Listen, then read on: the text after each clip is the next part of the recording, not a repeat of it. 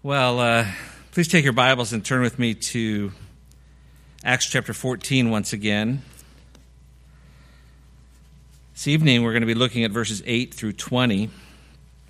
I'm going to go ahead and begin by reading Acts chapter 14, verses 8 through 20. Please follow along with me in your Bibles. Verse 8 says this At Lystra, a man was sitting who had no strength in his feet lame from his mother's womb, who had never walked.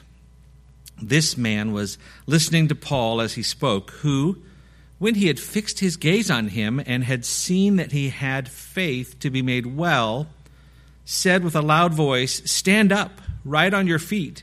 And he leaped up and began to walk. When the crowds saw what Paul had done, they raised their voice, saying in the Lycaonian language, the gods have become like men and have come down to us. And they began calling Barnabas Zeus and Paul Hermes because he was the chief speaker. The priest of Zeus, whose temple was just outside the city, brought oxen and garlands to the gates and wanted to offer sacrifice with the crowds. But when the apostles, Barnabas and Paul, heard of it, they tore their robes and rushed out into the crowd, crying out and saying, Men, why are you doing these things? We are also men of the same nature as you, and preach the gospel to you that you should turn from these vain things to a living God, who made the sea, the heaven and the earth and the sea and all that is in them. In the generations gone by, he permitted all the nations to go their own ways, and yet he did not leave himself without witness in that he did good and gave you rains from heaven and fruitful seasons, satisfying your hearts with food and gladness. Even saying these things with difficulty, they restrained the crowds from offering sacrifice to them.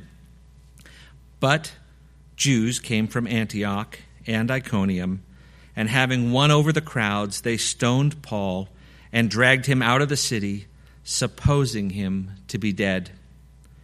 But while the disciples stood around him, he got up and entered the city. The next day, he went away with Barnabas to Derbe. Let's pray. Oh, Father God, again we come to you, and you are the one who has made the heaven and the earth and the sea and all that is in them. Your word says that you reign over all, you give strength to all, and that you are exalted as head over all. This evening we are humbled by your greatness, and we thank you. We give praise to your name. We call upon you and ask that you would teach us this evening, that your ways we might understand better and we would walk in your truth. Use this time to glorify yourself, that your name would be exalted in every aspect of this service.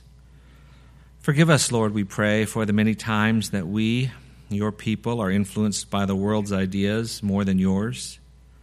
So refresh and renew our minds right now that we would be transformed and made to be more like Christ. It's in His name that we pray this. Amen. The title of this evening's message is True Compassion for the World. And as we think about Paul and Barnabas, I'm reminded and think about others, other missionaries whom I've read about, who we've heard about, stories from their lives. One of my favorite being David Livingstone, one of the best known missionaries in recent history. He is known for the tremendous work he accomplished and the Lord accomplished through him in sub Saharan Africa. He had an amazing connection with Africans. It's, it's funny, you read his biography and you find out that he didn't have such a great connection with a lot of other missionaries, and sometimes people from his own country he found it difficult to get along with, and yet he had a fabulous relationship with many Africans, so much so that they wanted his heart to be left in Africa. Many of you don't know this, but Livingstone, who was a medical doctor, uh, grew up in a poverty stricken family. From the time he was 10 until the time he was 20 years old, he worked 12 and a half hours a day in a cotton mill. We saw cotton growing here in the valley as we drove through this morning. I just can't imagine my 10 year old spending the next 10 years of his life working 12 and a half hours a day in a British cotton mill. from 1823 to 1832. During that time, Livingstone grew up, when he grew up, less than 10% of children who worked in mills learned how to read and write. Yet Livingstone, after he worked 12 and a half hours, came home and spent from 8 p.m. until 10 p.m. studying, learning how to read and write, sometimes staying up until midnight. He not only learned to read and write, but he learned Latin during that time. Against extreme odds, he made it into medical school, and his desire was to be a missionary doctor. After his medical training, he went for theological training.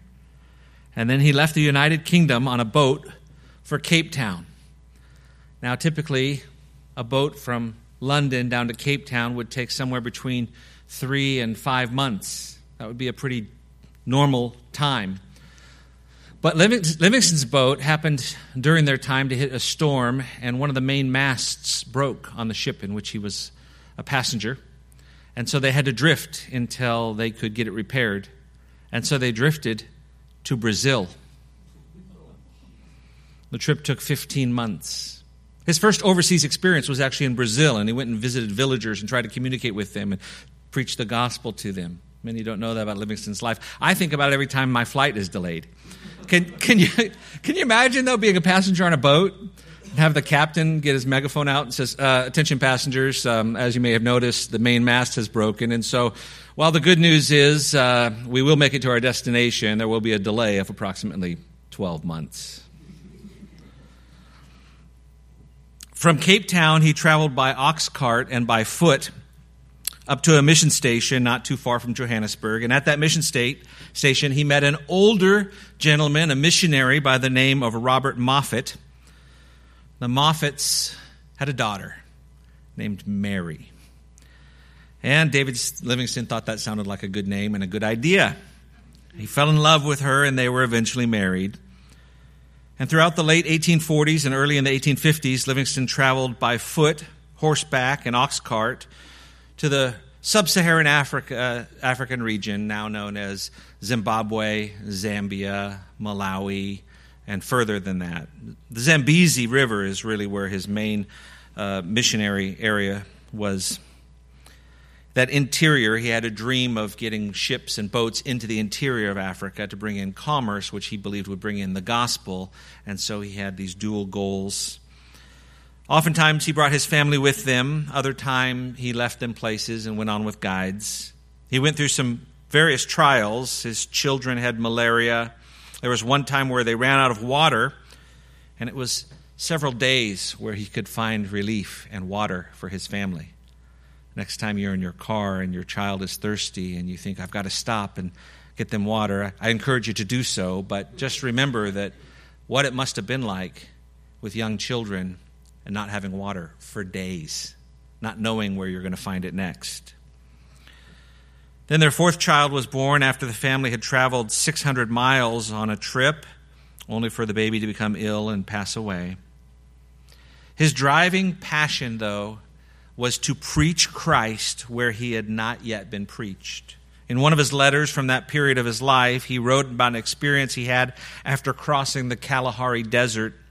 He wrote, quote, I cannot help earnestly coveting the privilege of introducing the gospel to a new land and a new people. When I heard the new language, I felt that if I could translate the scripture into it, I might be able to say that I have not lived in vain.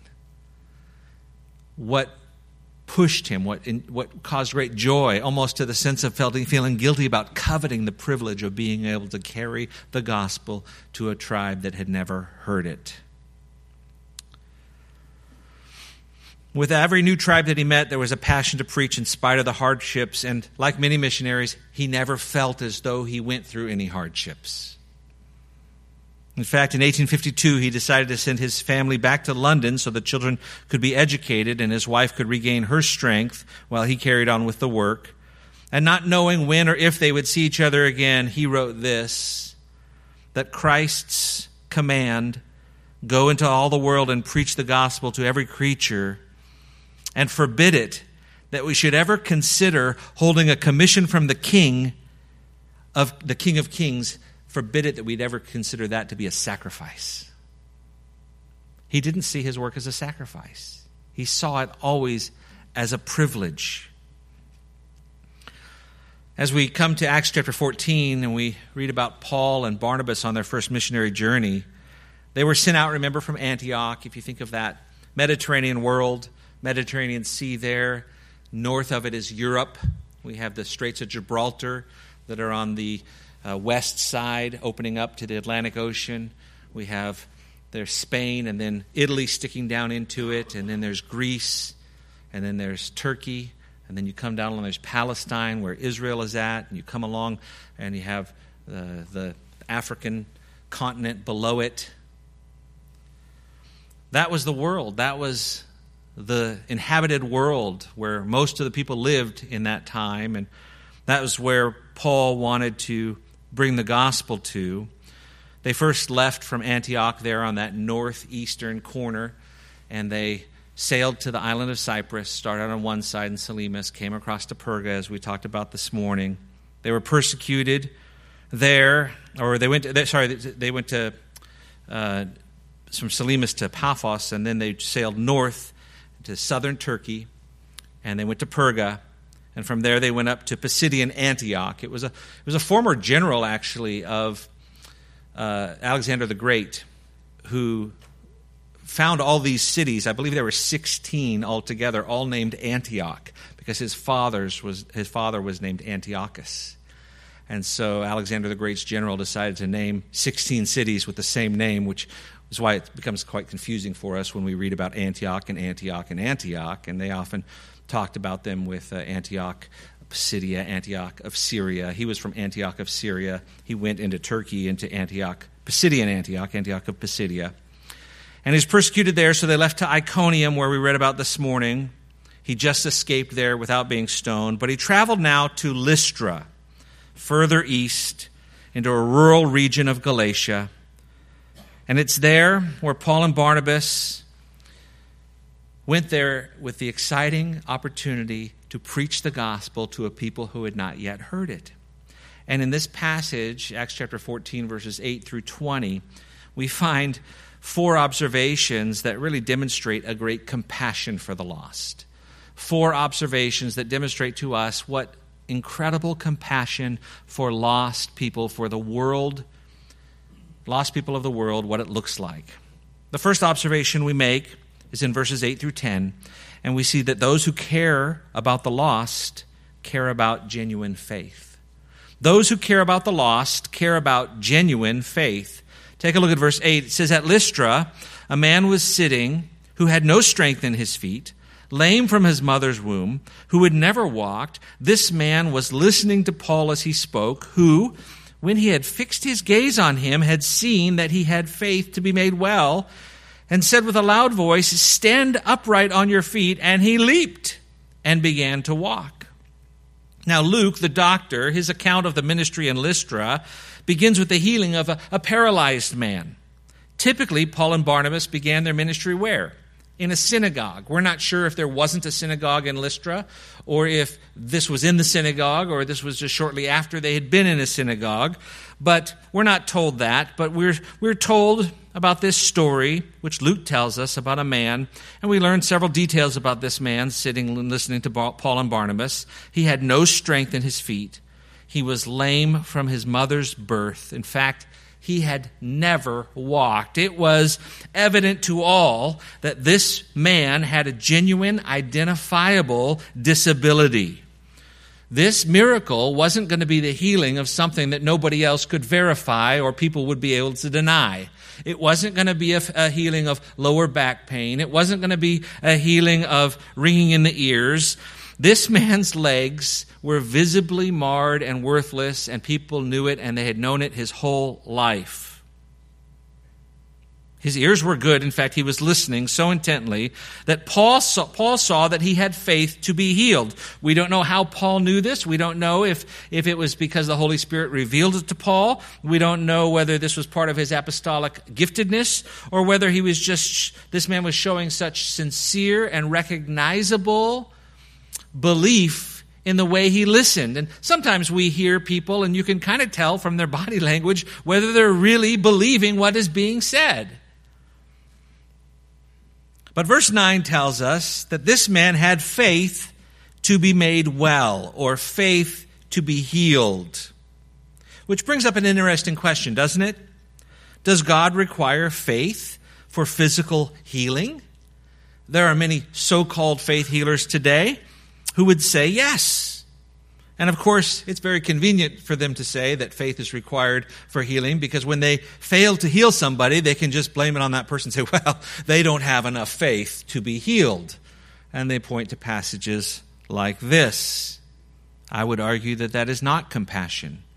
I would argue that that's a misunderstanding of Scripture, and it's a misunderstanding of spiritual gifts that were for a certain purpose at a certain time. The Scripture gives us some clear account of times when there was absolutely no faith required, and there was healing granted.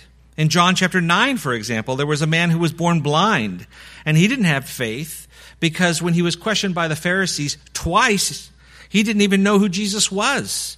They tried to get him to admit that Jesus was a sinner, and he replied in John chapter 9 verse 25, whether he is a sinner, I do not know. One thing I know, though I was blind, now I see. Mark chapter 5, Jesus cast a legion of demons out of a demon possessed man into a herd of pigs. That man couldn't have evidenced faith prior to the demons being cast out. On the other hand, there are some instances in Scripture where it seems as though faith is required for healing. And perhaps the most helpful question we could ask is not, does God require faith, but when faith is required of someone for healing, what kind of faith is it? In Matthew chapter 9, Jesus was approached by two blind men who were asking for healing. And in Matthew 9, verse 28, Jesus said to them, Do you believe that I am able to do this? They said to him, Yes, Lord. Then he touched their eyes, saying, It shall be done to you according to your faith. You see, the kind of faith that Jesus asked them about was not a faith that says, God, I know it's your will for me to be healed. And if I just believe that it's your will for me to be healed enough, I will be healed. Rather, it was the belief that God is able to heal. Jesus asked them, Do you believe that I am able to do this? He didn't say, like the modern faith healers say, expect to be healed and you'll be healed. In fact, the words that Luke uses to confirm the, the miracle in, in uh, Acts chapter 14, the same words, faith and made well, are used in, sorry, in, in, in Luke chapter 7, verse 50. In Luke 7, there was a woman who anointed Jesus' feet with costly perfume, and Jesus said to her, Your sins are forgiven. And people responded, Who is this that even forgives sins? And he said to her, Your faith has saved you. That word to save can be translated as to be made well or even to deliver. Your faith has delivered you. Delivered you from illness, delivered you from sickness, delivered you to salvation. The same word could be used a number of different ways. But the faith that the paralyzed man had in Acts chapter 14 was not, I believe that I'm going to be healed, but rather, he believed the message that was preached. He believed that Jesus was able to do anything. That's the kind of faith that was necessary. The, I, I, I, you may have noticed I wear glasses. And uh, uh, I have an infirmity. It's, it's not a big infirmity, it's a small infirmity. I, I could have worn contacts and told you I didn't have it, but I, I do have uh, poor eyesight. It's not that poor, but you wouldn't want to drive in a car with me without my glasses. And if you question that, just speak to my wife. But uh, I believe with all my heart that God is able to heal my eyes. There's no question in my mind. God can do it. But whether He does that or not is not dependent upon my belief that He will do it. Rather, I submit it to whatever glorifies him the most. It may be that he would be glorified in healing me by giving me perfect eyesight instantaneously, and I believe he's able to do that. There's not a doubt in my mind about that. But it may be that he'd be more glorified when he sees someone like me satisfied no matter what, no matter what is allowed to come in my life, whatever infirmity or weakness, may he be glorified. God does heal today, and when we're in need, I believe it's right and appropriate to pray for God to bring about healing, but always according to his will and whatever glorifies him the most. When we pray for healing, we pray, Lord, you know our desire. Our desire is that this trial or this infirmity could be erased right now, immediately, that you would make it whole and heal it completely, instantly. But ultimately, thy will be done. We submit it to you, and whatever glorifies you the most, we trust in your wisdom. You have a heavenly, sovereign perspective. We have an earthy, earthly, temporal perspective. But because you are holy and you are above all things, and your track record is perfect, we submit it to you. And that's how we pray. And then we live glorifying Him. In the case of the lame man in Acts 14, it was God's will to heal him because though because at that time the message needed to be confirmed and we spoke some about that this morning. Didn't need to be confirmed but it was often confirmed especially to groups that had never heard the message before. It was confirmed as hebrews 2 3 and 4 through many signs and wonders we read Hebrews 2, verses 3 and 4 this morning. If you want to write those down and look that up again and look about the confirmation and the reason why in those early times. In those early times, if somebody came and said, Thus says the Lord, they could verify it through their signs and wonders. If I came to you today and said, This is what God says, you could verify it, but you wouldn't need signs and wonders. You could verify it because we have a complete canon of Scripture. And if what I say doesn't match with what the Word says, then you know who's wrong, don't you? And in those days, there was a certain gift that was used, as Hebrews 2 teaches us, because it confirmed past tense the word which was spoken. But Paul said in verse 10 in Acts 14, stand up on your feet, and he leaped. He leaped up and began to walk. It was a miracle. We're not sure why he was lame. If it was a spinal problem, he not only fixed the spine, but he fixed all the atrophy that would have been there after a lifetime of no use. This man did not need physical therapy. He did not need to come back in six months. He came, it was instantaneous. And that gift, the gift of healing, the one that Jesus had, that the apostles had, it had characteristics that we've never seen anything like it in our day and age. It was instant. It was total. It was public. It was visible. It healed organic diseases that were unable to be cured any other way. It was miraculous without any other explanation. And it was able to be done by the apostles and by our Lord, by those who verified the Word of God. Paul and Barnabas cared about that man. They cared about his infirmity. But they cared most of all about his faith. And they recognized that faith. And they used this believing man's faith as a means to confirm the message that they were speaking. Paul had great compassion for the lost, and he demonstrated that by caring about people's faith. A second observation we make in our passage this evening is that those with great compassion for the lost care about people's understanding. They care about people's understanding. Take a look at verses 11 through 14. In verse 11, it says, When the crowd saw that Paul, what Paul had done, they raised their voice, saying in the Lycaonian language, The gods have become like men and have come down to us. And they began calling Barnabas Zeus and Paul Hermes because he was the chief speaker. the priest of Zeus, whose temple was just outside the city, brought oxen and garlands to the gates and wanted to offer sacrifice with the crowds. But when the apostles Barnabas and Paul heard of it, they tore their robes and rushed out into the crowd. We have found uh, writings from a Roman poet named Ovid, who died in the year AD 17. He wrote about a traditional legend that was popular in Lystra. According to his legend, or this myth, there was a Greek god, two Greek gods, Zeus and Hermes, had visited Lystra one time in the past. And they had gone door to door looking for food and lodging, and everyone that they asked in the town had denied them, except for an old peasant couple named Philemon and Baucis. And as a reward for taking them in, the old couple was rewarded when the humble cottage, their humble cottage, was turned into a huge temple and they became priests.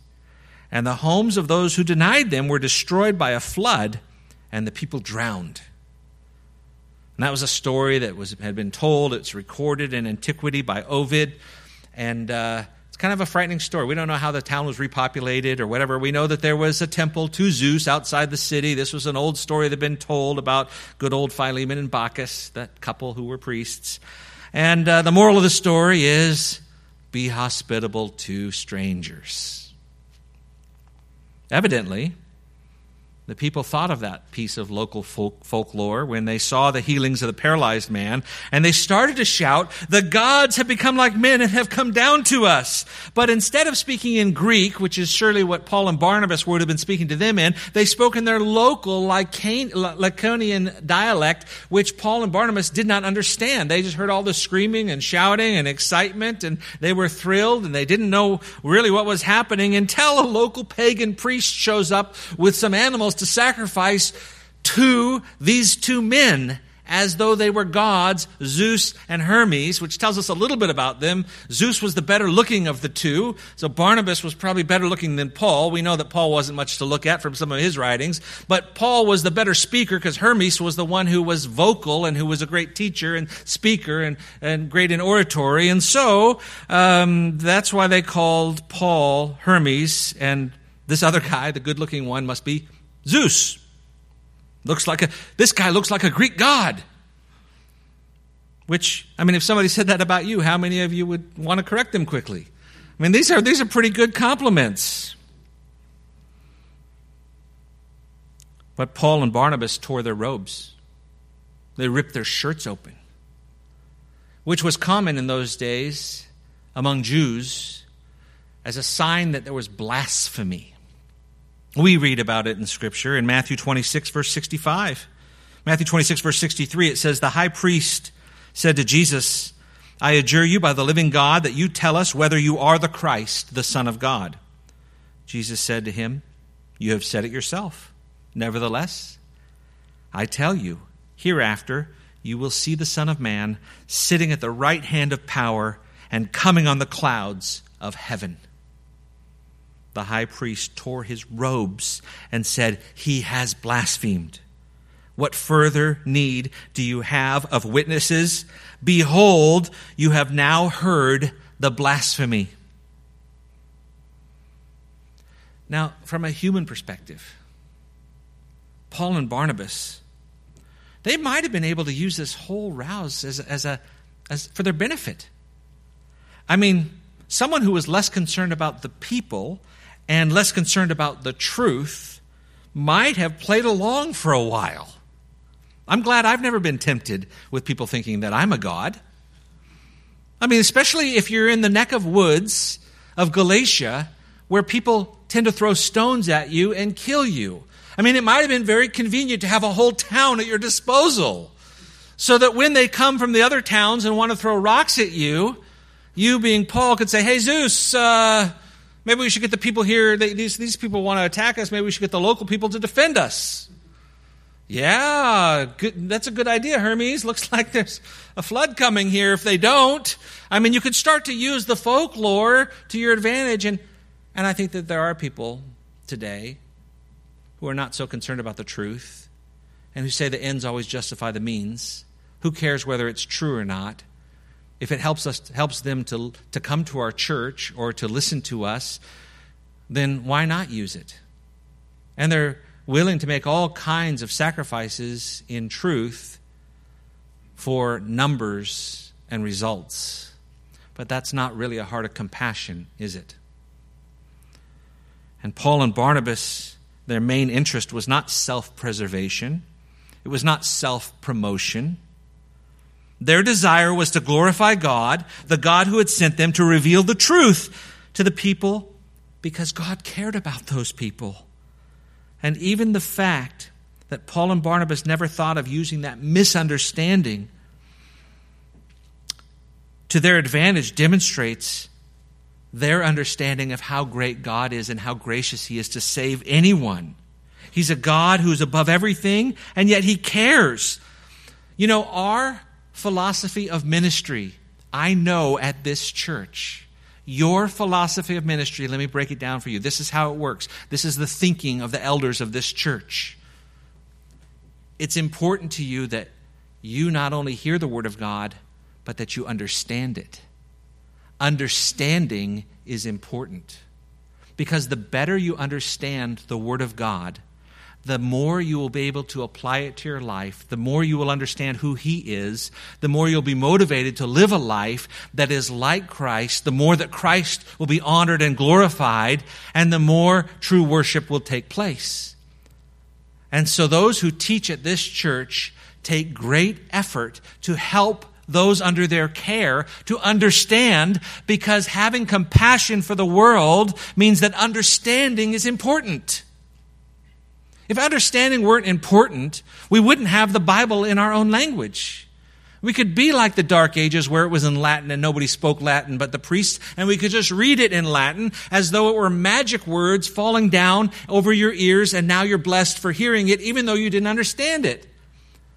But it's not just the Word of God that's important, it's that you understand the Word of God.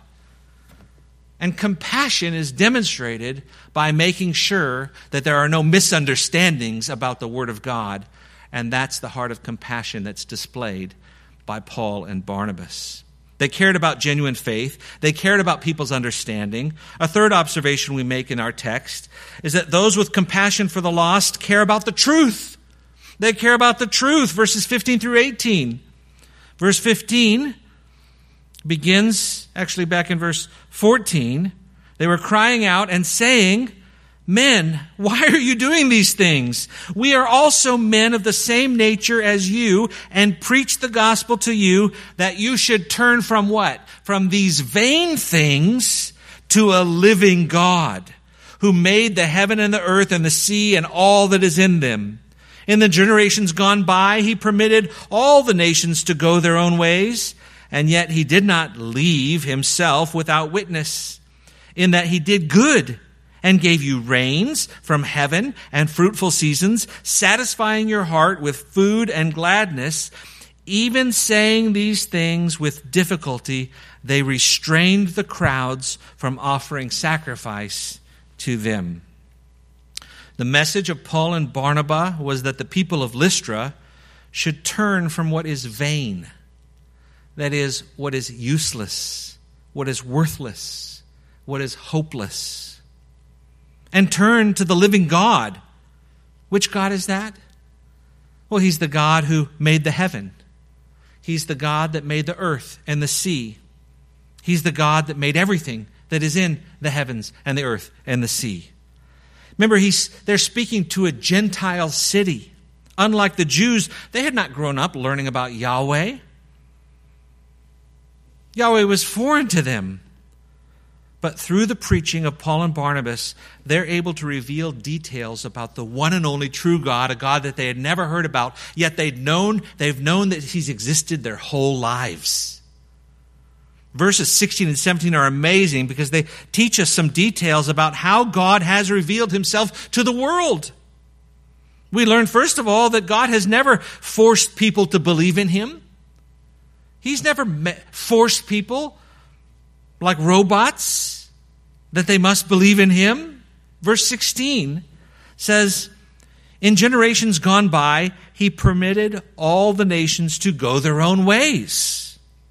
Now, every nation and every people group in our time and back in that time would have traced their heritage back to one family, the family of Noah, because we, there's no need to trace it back further. We, we, we could go back to Adam, but the, the whole world was reduced, and if you weren't in the line of Noah, you wouldn't be here today. So, those who are in the line of Noah, eight people on the ark, one family, God destroyed the entire world with a flood.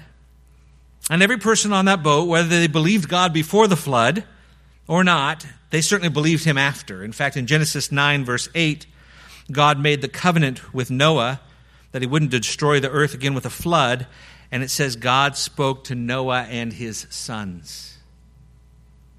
So you had eight people alive on the planet, and 100% of the population of the planet believed in God. They believed in the true God, and yet God didn't just end civilization then. He patiently waited for his whole plan to be revealed, and he's still patiently waiting for all of those he's calling to come in.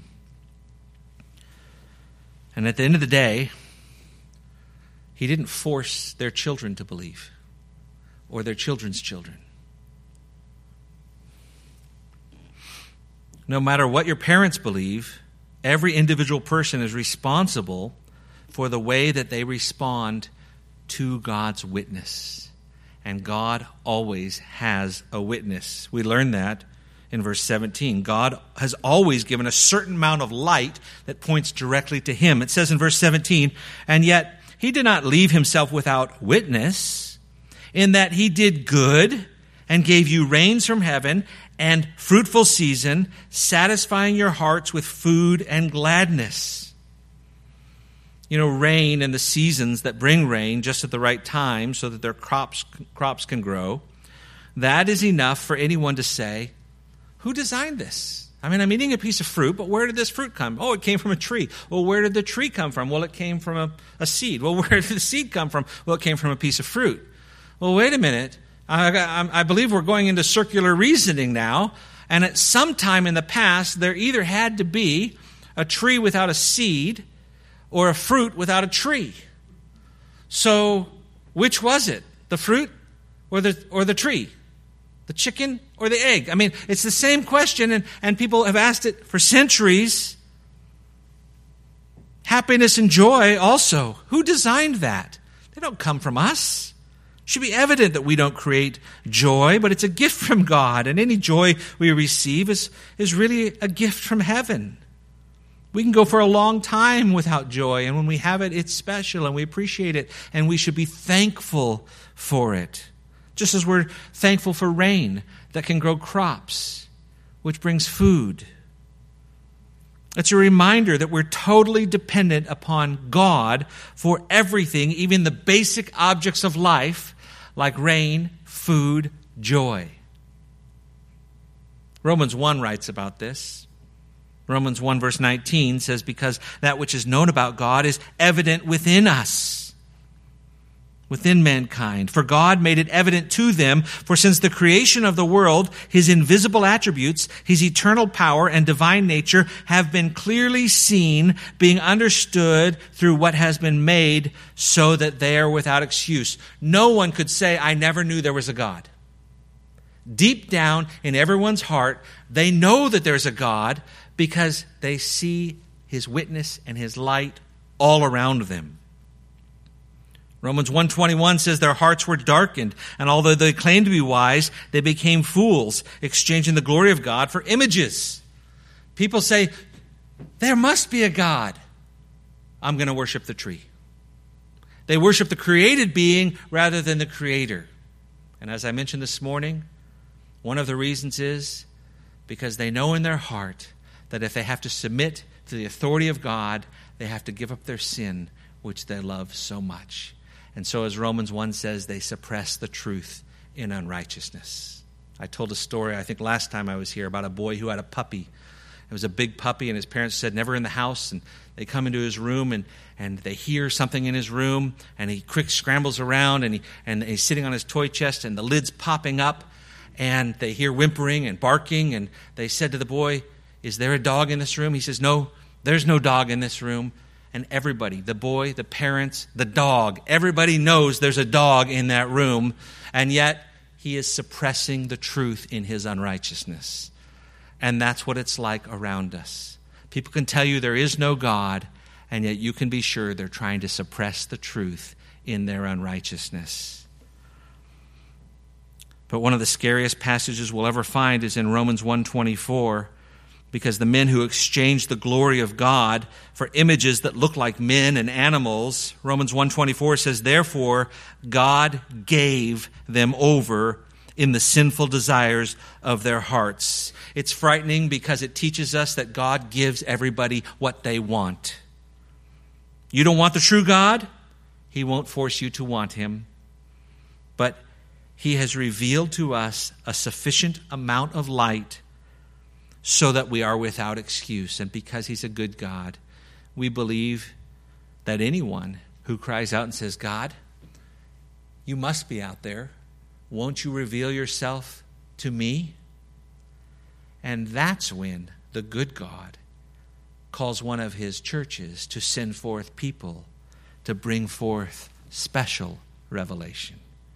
Because natural revelation, like trees and seeds, and rain are enough to condemn us because we can deny God by seeing them and say, I don't want to have anything to do with God because I'll have to give up my sin.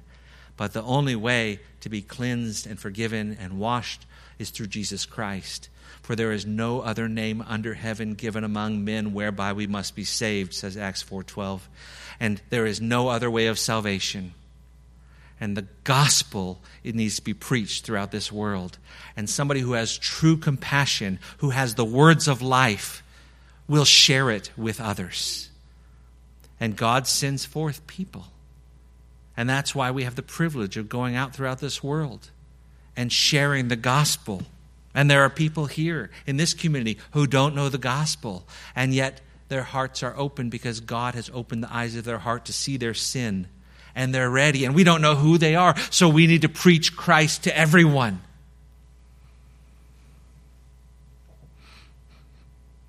John 3:19 says this is the judgment that the light has come into the world and men love the darkness rather than light for their deeds are evil. And what we need to do and what this church needs to do and think about the time that Paul and Barnabas lived. And during Paul and Barnabas' time, if you, prior to the gospel going out, if you wanted to find out the truth about the Creator, you would have to travel to Jerusalem to his chosen people who were a light unto the whole world. And many people did and found the truth, like the Ethiopian eunuch who went there and was reading the scroll of Isaiah. But even he needed it explained to him. But when we, when we come to the New Testament and Christ and his death and resurrection, now the good news goes out to all. And there are people who are part of the body of Christ spread throughout the whole world, shining a light unto him, so that people will either flee from that light or be drawn to it and say, Expose my sin. I repent. I turn. I want to follow Christ no matter the cost. He's my only hope. I have no hope in this world without Him. The true and living God, the God who created all things, has revealed Himself, has chosen to reveal Himself in a book, and this book is the book of living words. This book is alive. I've never seen a book like it. I've read other books, but this book reads me. I read it and I say, Oh, wretch that I am, what can I do? And then it tells me. This book knows me and it gives me all the answers that I need. Everything I need for life and godliness has been given to me, and I thank God for that. But I also bear the burden because I have great compassion for other people to share with them the truth. And Paul did that. Verse 9 of Acts chapter 14 says the man was listening to Paul as he spoke. How can it be that we live in a world where a product that is a high calorie carbonated drink originally invented for medicinal use in 1866. How can it be that that product has somehow done a better job at sharing its news than the church? How is it that Coca Cola is known throughout the world, even in places where Jesus Christ is not known? Except for the fact that people typically don't object, they're not threatened by Coca Cola. Now, I know today there are many here, even in this room, who are threatened by Coca Cola. But by and large, it's easier to accept Coca Cola than it is to recognize your own sin and repent of it. And that's why there's so much opposition to the truth. Paul and Barnabas, according to Acts 14:7, continued to preach the gospel there, and that there is Lystra and Derbe. It was preached. And not only that, as we saw this morning in verses 21 and 23, they returned back to Lystra to establish elders. They were planting churches. By the way, you know who's from Lystra? Timothy. Isn't that beautiful? Timothy could have been one of those men who's here, who's listening.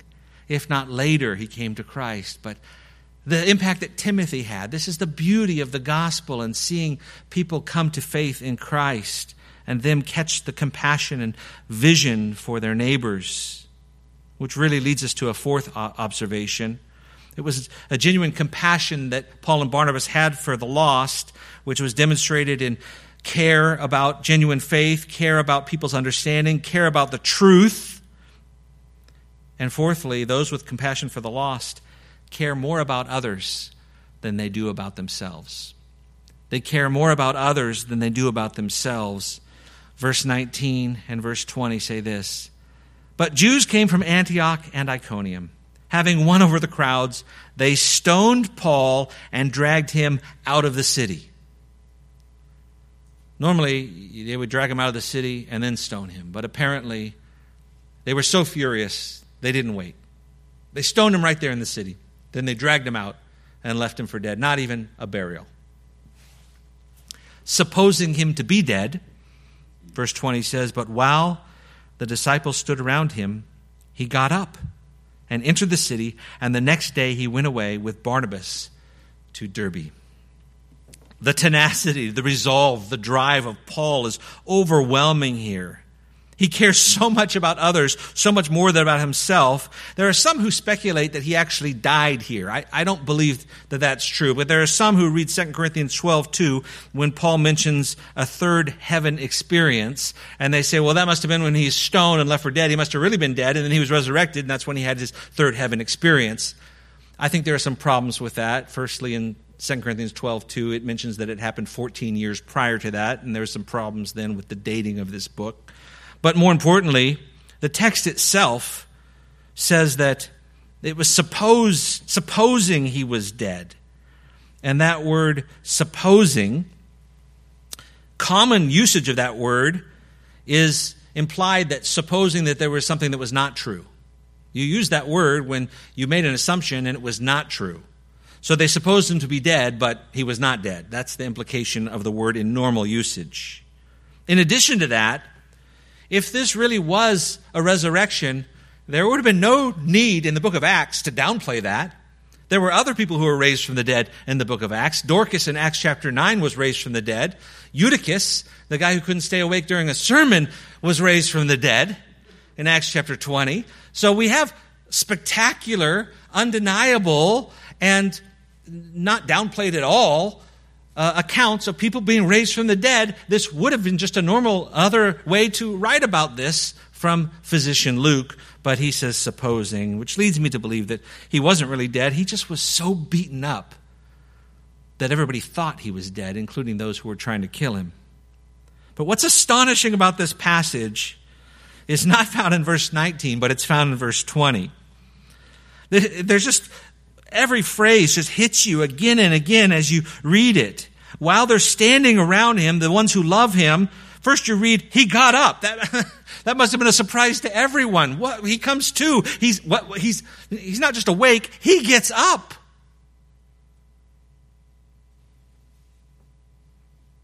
Then, the next phrase, he entered the city. Are you kidding me? You know what just happened in that city? Let's go back Now, I suppose for argument's sake, there'd be a good case to be made that it was probably safer to enter a city when they thought you were dead than if they thought you were alive. Nobody's out looking for you anymore because they're celebrating. That's one more guy that's gone. He's like, I'm going to go to bed. But I think the most astonishing phrase, perhaps in the whole passage, unbelievable, is the words, the next day. The next day? The next day, he went away with Barnabas, where? To Derbe. The next day? Now, think about this. You've been beaten with stones so badly that they thought you were dead. The best of missionaries, the best of all people. This would be the one day where they say, you know what? We got a trip tomorrow. I think maybe I should take a day off. Maybe I should just kind of stay home today. But Paul would have none of that because he had compassion for people in Derbe, a 45 mile journey by foot. So the next day he gets up and walks to Derbe with Barnabas. That's what compassion looks like genuine compassion for the lost. He didn't want to waste one single day where he could be telling people about his Lord. Now, this morning we talked a lot about the mission of the church. I believe sometimes we get distracted from our mission, doing some things that are very good things. And that's what makes it so difficult is because there are many things that we can do, but there are some things that we must do. And if we neglect to do the things that we must do because we're so concerned about the things that we can do, then we have failed our mission. And you know what I'm talking about because there are, there are lots of things pulling for your attention and your focus. But, brothers and sisters, we have the words of life. And yes, we need to compare, we need to be compassionate to people's physical needs, and we will be because that's who we are. We're transformed people. We can't help but care about them. But churches today need to be cautioned to keep the main thing the main thing. And until he comes, we must proclaim his truth because genuine compassion involves caring about people's faith, caring that they understand the Word, caring about the truth of God as He has revealed Himself to the world, and caring more about others than ourselves. Let's pray. Thank you, Father, for this time. We're just really astonished. Sometimes we think about people we don't like in church, and we say maybe they should go to the mission field. What a, what a terrible thought that is. Paul and Barnabas were the leaders of the church. They were the best that the church had. And they were sent out to a world that desperately needed to hear the truth. And their hearts for compassion are so evident. Help us all to have the same hearts of compassion, be willing to go anywhere, say what needs to be said, stand up Share the truth. Give us courage. Give us strength. Give us the same kind of attitude that are displayed in our text. For your name's sake, not for our own. May we know the love of Christ, which surpasses knowledge, that we may be filled up to all the fullness of God. And we pray this to you to you who is able to do far more abundantly beyond all that we ask or think according to the power that works within us. To you be the glory in the church and in Christ Jesus for all generations, forever and ever. Amen.